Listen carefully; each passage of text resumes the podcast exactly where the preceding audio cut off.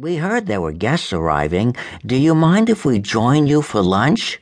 asked a monkey sitting in the basket of bananas.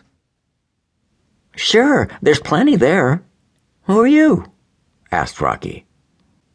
I'm Rufus. I also brought some of my friends to meet you, he said. There were seven monkeys altogether. They all introduced themselves and sat around eating and enjoying all the fruits in the baskets.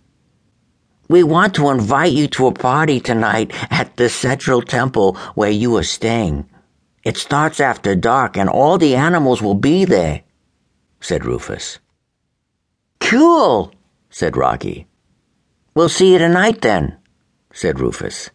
All the monkeys grabbed a banana to take with them, and off they went to swing and play in the trees.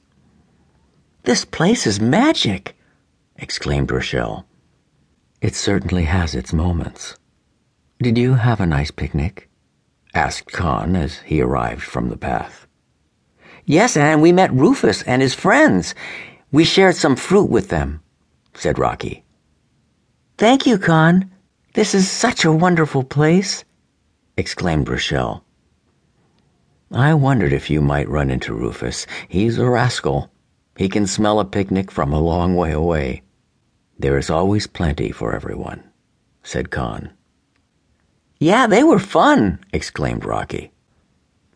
We would like you to learn Tai Chi, another form of meditation. Tai Chi is an exercise of slow motion and concentration. There is a class that is about to start on the main courtyard outside the central temple. Come with me, said Con Con led the way to the temple courtyard where a class of Tai Chi was about to start. Rocky and Rachelle followed him to the front of the class, and he introduced them to Sati, the instructor. Welcome, Rachelle and Rocky. We will be learning 16 poses today. This is a moving meditation that aligns the energy in both your body and mind. It looks like slow motion dancing.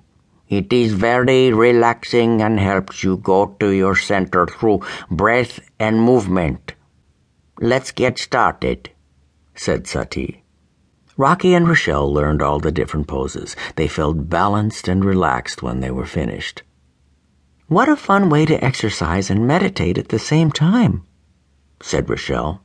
Yes, Tai Chi is all about moving your energy so you will be balanced, said Sati. Would you like to see the caverns below the central temple? It is a beautiful place and you will learn about healing with sound, said Sati. That would be great, answered the twins.